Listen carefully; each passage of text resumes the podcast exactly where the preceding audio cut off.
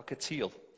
And um, it was singing away, and it was a beautiful melody, and the lady was getting across with the vacuum uh, cleaner and getting to a certain point. And as if anyone has ever had birds before in their house, it's incredibly messy. And it's all those seeds that's everywhere. And so she vacuumed under the cage, got that all clear and clean, looked in the cage, and just saw this absolute mess in there. I thought, what's the point of me cleaning up below here when this is just going to spew out? So she thought of the easiest and quickest way uh, of cleaning this cage. So she took the nozzle of the vacuum cleaner and proceeded to put it into the cage. And this was all going really, really well until she tripped over the cord and the vacuum cleaner nozzle went upwards. It sucked this cockatiel right into the vacuum cleaner. She panicked, switched off the, the vacuum cleaner completely, managed to get this dust ridden, uh, uh, shell shocked little cockatiel out. So she rushed it to the bathroom to get this dust off and kind of drowned it in the basin to get this thing off. Saw this thing was completely wet, grabbed the hair dryer and started proceed to blow the thing dry. It saved the day but never sang again. She simply put it back on the perch and he just sat there, just staring. Now, I don't know what, what you're feeling like right now. But has something robbed your joy? Part of you, do you feel like you've been sucked up, drowned, and blow dried and placed on the perch? Has something caused you to be this place where you're just going, What now? Where's this at? And you're just sitting there going, How do I handle this? Where do I go from this? What do I do from this? It may be things like they did what with the petrol price? Maybe you're still sitting there on the perch going, What? What's just happened to our country? What? What's robbed your joy this morning? And so we're going to jump back, and I spoke last time on Paul, an incredible character, a man of incredible faith. But when we start to see how he lives out that faith and his passion for Christ, it, it really just oozes out. But we can learn so many things. And tonight, uh, well, today I want to go to Philippians chapter 2. If you can turn there so long. I am going to read from the ESV version this morning. And it says here, Philippians chapter 2, we're going to pick up from verse 1.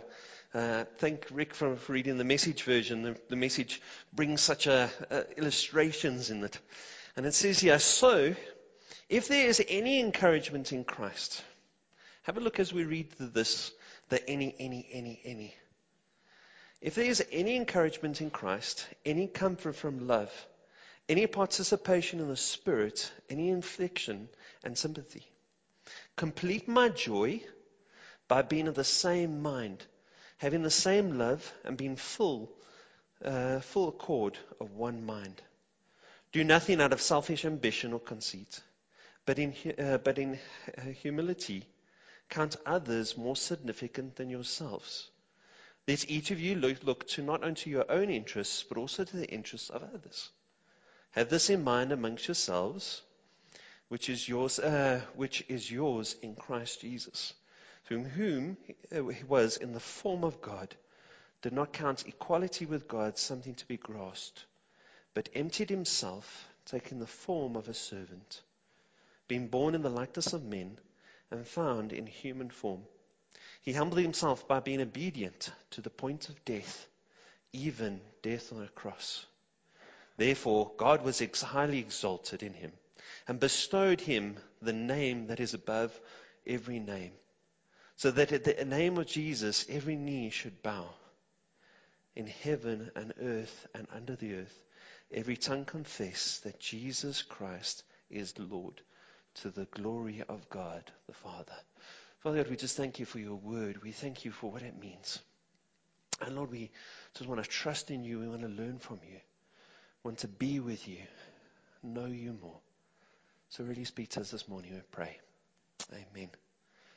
So Paul goes on to say that make my joy be complete, the ESV version. If you look at the NIV, it says, may my joy be filled in this. So Paul is at a place where his joy isn't to the fullness. Almost at a place. Maybe the situation that Paul's under, as we know from Philippians, is that Paul is under house arrest, kind of chained to guards, waiting for a, a time, almost wanting to know what his sentence would be, whether he was going to be killed or released. This is what Paul's doing. Maybe that could be the circumstances, the situations that's put him on the perch, going, What's gone on here? It could be the worry, and we can see that as he writes to, to Philippi. And it, it might be the worry of what's going on in the church, the false teachers that have slipped in. It may be the disunity that's, that's been caused by two significant, high powered ladies that are in the church. But his joy is not complete. His joy is going to be complete when his church have the attitude that of Christ. And that's what we see. It's the attitude of Christ that needs to come out.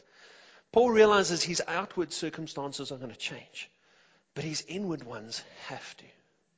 Now, I don't know about you, but if I've got an honest confession to make, it's been a crazy two years. It really has. As I shared last time, my daughter was uh, um, looking, doing our online schooling, and we brought her to church because we had no power. She looked at the calendar next to my desk and she said, Dad, what's that? So I said, it's, it's my year planner, my calendar. She says, Why is it so empty? I said, COVID, Michael. it's been a crazy year. And I know as we've been, as I've been preaching over the last while, just talking about the things that get thrown at us. And we had a place where we're going, whoa, this is, this is rough. This is taking place. What's going on? How can we handle this more? And it's almost like our joy gets robbed. We can't change the outward, but we can change the inward. And as we go through this year, I found I become more snappy at others. Is that anyone else? My response to things, where I might be more patient, more gracious in things. You find that you're resulting in acting differently? Shorter fuses?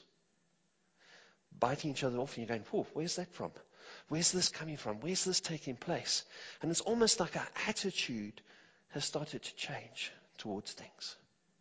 And so Paul's saying that our attitude, very aware, going through very difficult circumstances, needs to happen inward.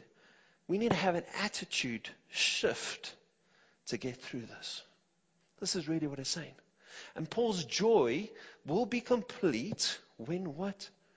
The church in Philippi, the church today, has this form of shift. So, what kind of shifts do we need to make in our attitude to experience this incredible joy? Firstly, we need to shift our focus. We need to shift our focus. He starts off by saying, So, if there is any, have a look at the any's. If you've got the NIV, you'll see if, if, if. Paul's saying that these things, if. So as a Christian, you should be experiencing these things. You should be taking encouragement in. You could almost replace the word any here or if with the word because. Because of the encouragement I have in Christ. Because of this, I'm able to. And so we have to shift our focus, what? Upwards. Now, I uh, had the privilege of being on BISA teams. I don't know if it was the privilege of the teams, but it was my privilege to be on it. And um, we trained in Roodepoort, and the head office was at the Baptist Union head office, and the campsite's right on top of a hill, top of Doreen. And uh, in fact, it's, it's the highest point almost in Roodepoort that you'll see these big towers are right by it. And I remember the one time we had gone through massive storms that had been around for three weeks. We didn't know if civilization existed. It was just clouds around you. And there were points where it just broke. The sun would break through the clouds, and you could see, hey, the people down there still exist. You know, we're not left alone. And what encouragement that is. Sometimes when we're in this despair, when we're caught up with things, it's so easy to become so focused on what's going on. Oh, I can't face this. I can't do this. I can't get through this. But when we look up and we see that light breaking through, What a difference. And so as we look up, we see the encouragement in Christ. This is not something that's just light. This encouragement means the fact that I can know Him. The fact that I can say, I am His. That, isn't that incredible? That encouragement that should spur us on and motivated. I loved going to places with some key people. I've been taken through businesses. that I've gone to go meet with, with people that own their own businesses and go find out what they do. And, and I walk with the boss of the business. Change in my walk. Why? Because I'm with him. Isn't it? That encouragement. I am with Christ. The NIV talks about the unity in Christ. That I share, I'm one with him because he is in me. This is what it's sharing. That should spur us on. The fact that Christ, who lived, who died and was raised again for us and because of our sins, we know him. That encourage you? The one who suffered all, who understands what suffering is. We, we spent some time on Tuesday as a home cell looking through this verse and talking about the humanity of Christ, both fully God and fully man. The humanity, the fact that Christ would have suffered for us, means that he knows what suffering is like. He knows betrayal. He knows rejection. He knows loneliness. My God, my God, why have you forsaken me? He knows abandonment when the disciples fled. He knows these things. Isn't that incredible? Shouldn't we take encouragement? Because we're with Him. With Christ. United with Him. Shift our focus. Look to Him. Encouragement in that. Christ knows it take any comfort from love. What's the greatest example of love? That Jesus, God, chose to send his Son for us. Now, I know there's times when we are down, when dark despair, when we're on that perch, going, I don't know what's happened, where we get to a place where we feel like it's not worth it. I'm not worth it. Ever been there? Well, you ever want to know what a person's worth is? You always look at what a person is willing to pay for it.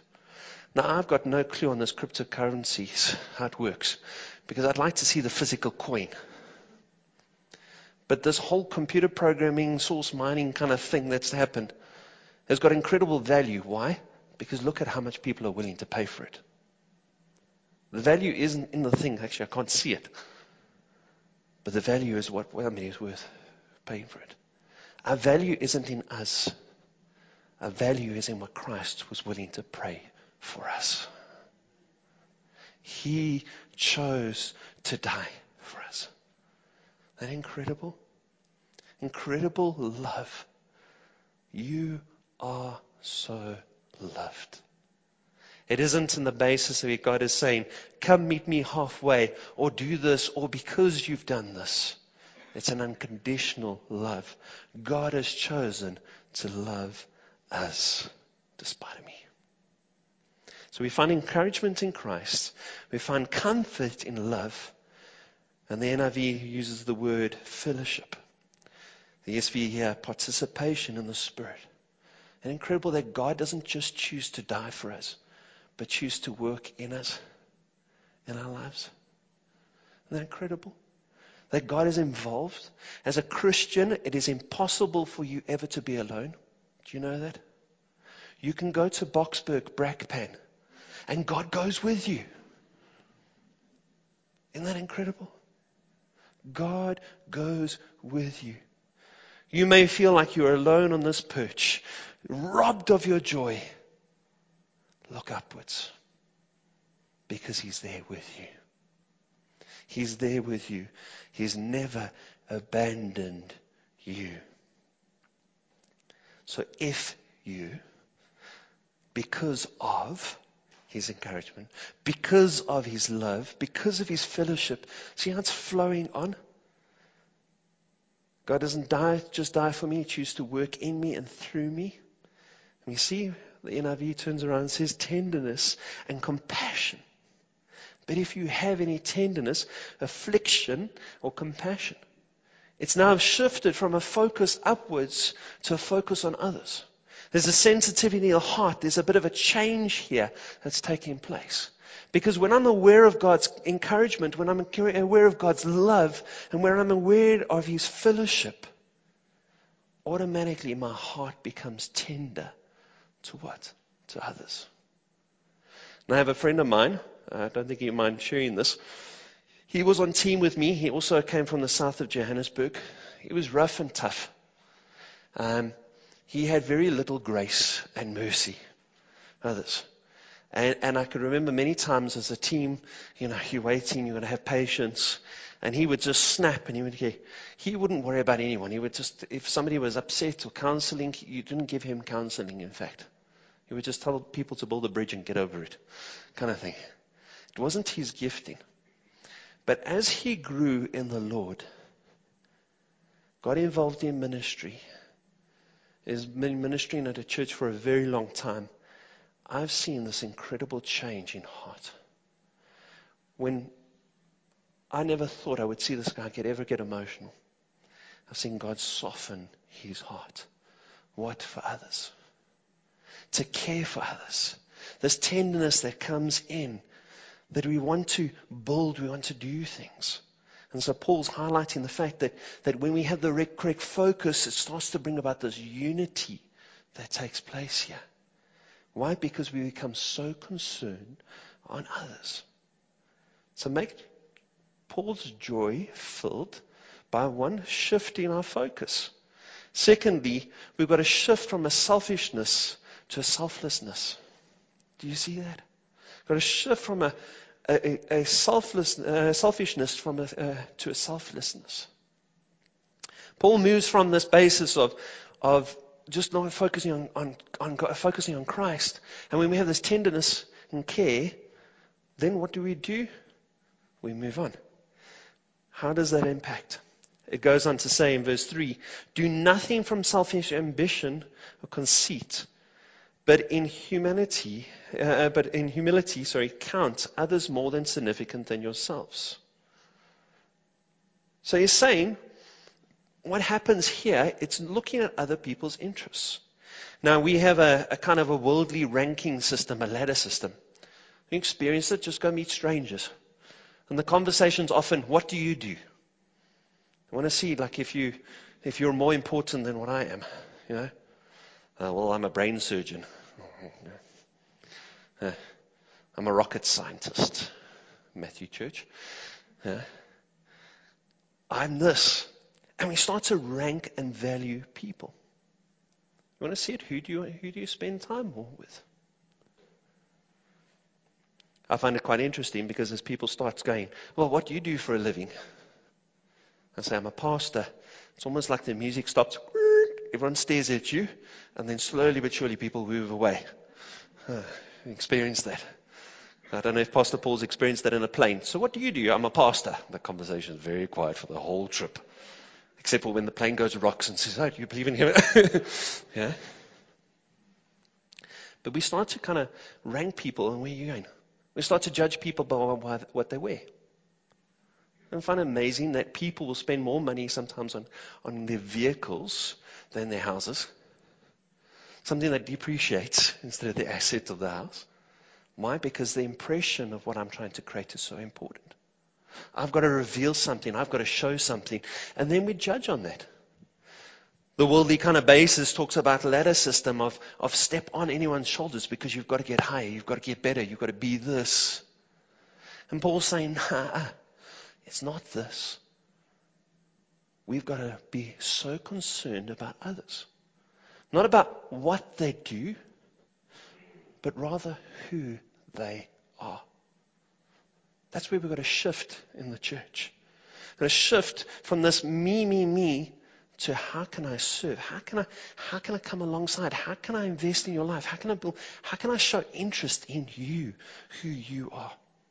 And so he gives us this example, picking up from verse 6. He gives us the example as same, same attitude, same mind as that of Christ. Verse 6. Though who, uh, through, though he was in the form of God, did not count equality with God something to be grasped, but emptied himself by taking the form of a servant, being born in the likeness of men. If you think about this, Christ at any point could have said, you know who I am? You know, growing up in the Johannesburg, the south of Joburg area, it was very important about, you know who I are. Know?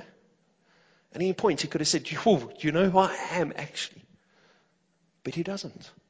With absolute humility, he empties himself. You think about Christ on the reign, on the rule, involved in creation, coming down in the form of a, a human starting off as a baby, very dependent on others. Ever thought about that? From a throne to a manger. He does this for you and me. So, we move from selfishness to selflessness. I want to know you because of what Christ has done in you. I want to care for you because of who Christ is. He's done. Moving away from me, my values, who I'm trying to be, to who Christ has called me to be. And He's given us that incredible example. So we move, we've got to shift our focus. We move from a selfishness to a selflessness. But also it follows on. It's more than just moving in humility here, but it's got to shift to a life of service. Got to shift to a life of service. Verse 4 says, Let each of you look not only to your own interests, but also to the interests of others. Incredible. I need to be so invested in the lives of others. It doesn't say that you mustn't avoid your interests or put your interests down on the side. Because we need to work. We do need to do things. But it's saying we don't let that consume us. Because we're called to build up others. We're called to invest into others. When Mikhail achieves, it's taken him a year, but he's worn shoes more this year than ever before. Okay? Greg's trying to get a angle, there on you.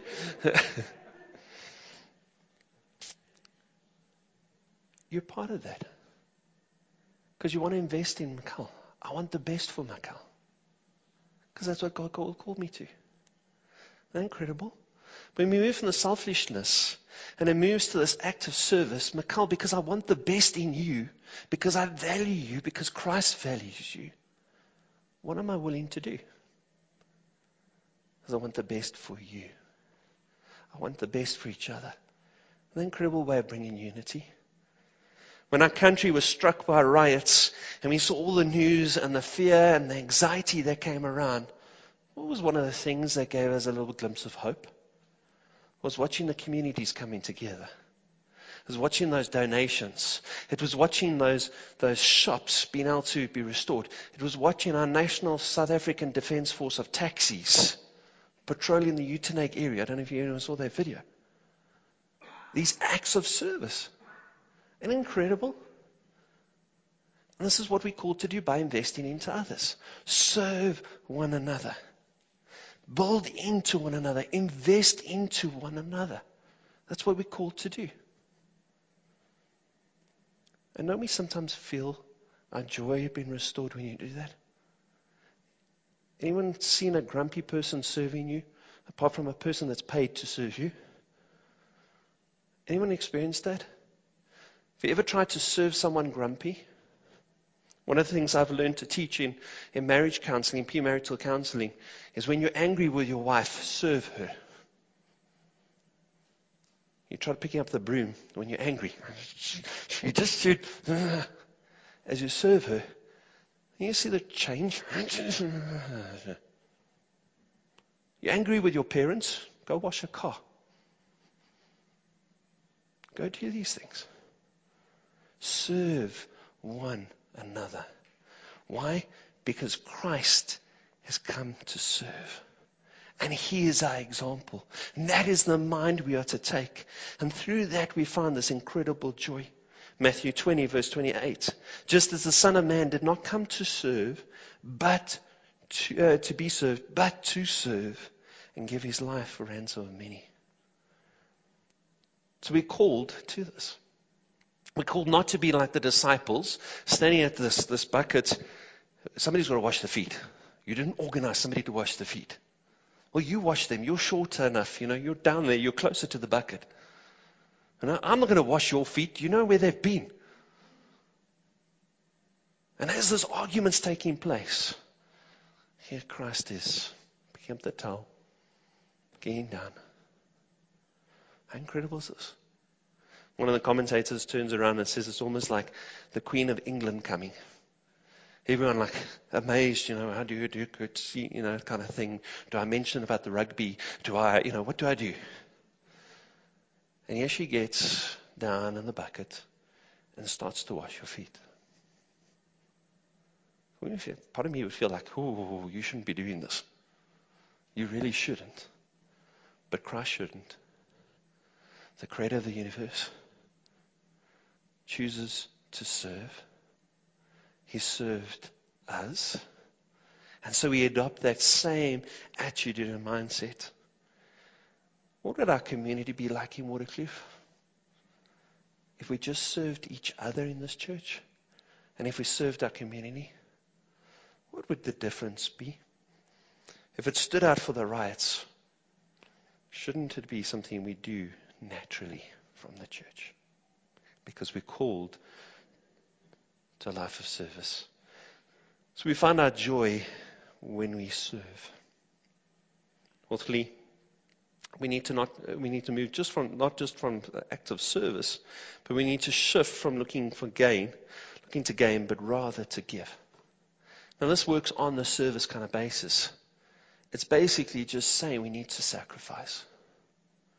Because service sometimes is great. Yeah, you know, I'm happy to come see you. I will do this. It works for me. It's convenient for me. Let's great. Let's do this. But when does service really make an impact? when there's some form of sacrifice. Don't you find that? When we turn and say, this is going to cost me, but I want to invest in you. I want to do this for you. I want to build into you. I want to, I want to go more because what? Christ has sacrificed for me. J.H. Jowett says this, ministry that costs us nothing accomplishes nothing. Ministry that costs us nothing accomplishes nothing.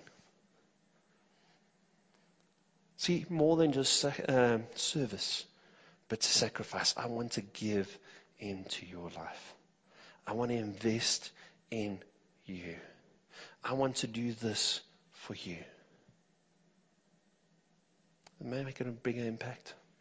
I'm so grateful to be in ministry for so many years to be able to see people that have given so much of themselves. I want to acknowledge Paul and Mani that are sitting here today to have had their own kids go out of the house, get to that point where they're like, they're out. You know, we've got a free house. To only open it up to a whole bunch of students. And to then not only um, open it up to a whole bunch of students, but to say, hey, before home cell, I'm going to cook for you guys. Have you met young adult students? They don't eat that whole day just so they can get to the Mowat's house. That's not just service, but sacrifice. I've seen the impact that they've had in those lives of our young adult ministry because of this couple. Are we all called to this? Investing selfishly through service, through sacrifice, building into one another. Man, what would our church look like if we didn't just do things because it was convenient?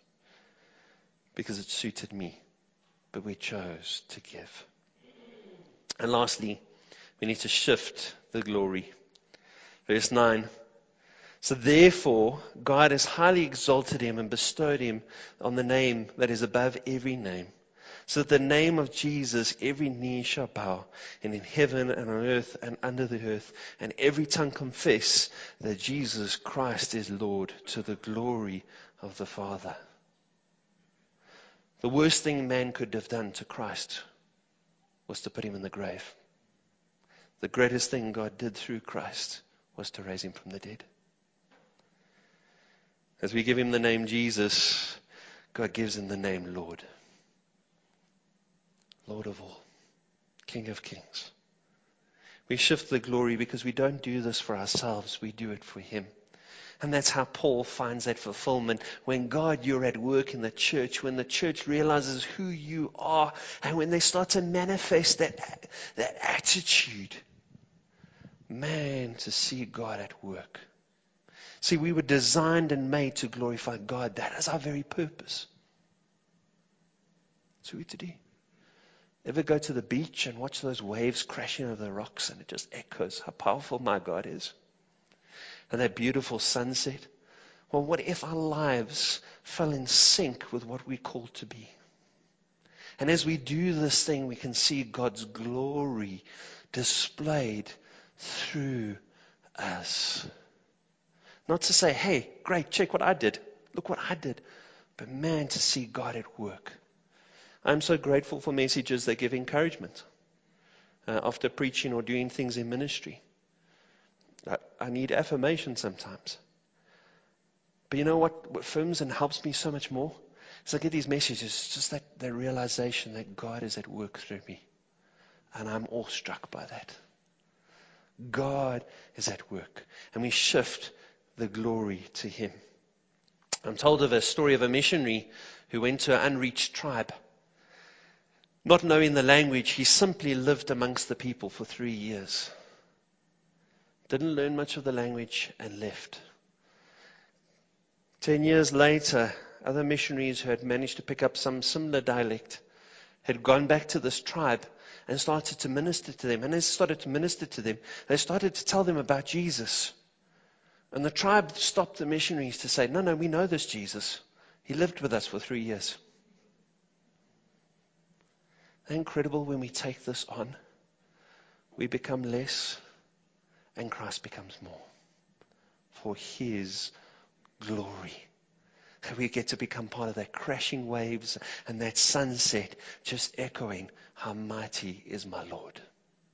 How great is He! God wants to use you. God wants to work through you. I know that you may be at a place where you are feeling that you're stuck on that perch and your joy has been robbed. But we need to take on the mind of Christ, the attitude of Christ. And when we do that, we experience incredible joy and unity, as Paul's highlighting. So let us do that. Father, we just thank you for who you are, that every knee will bow every tongue confess that you are Lord, and that is who you are. Thank you that we can know you. Thank you that we can find encouragement in that, comfort in that, fellowship in that, in what you have done. But Lord, I just use us, pray, to impact our brothers and sisters to care, to build up, to nurture, to celebrate together.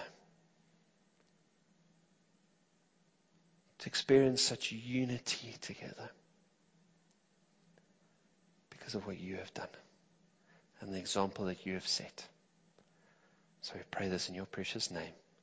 Amen.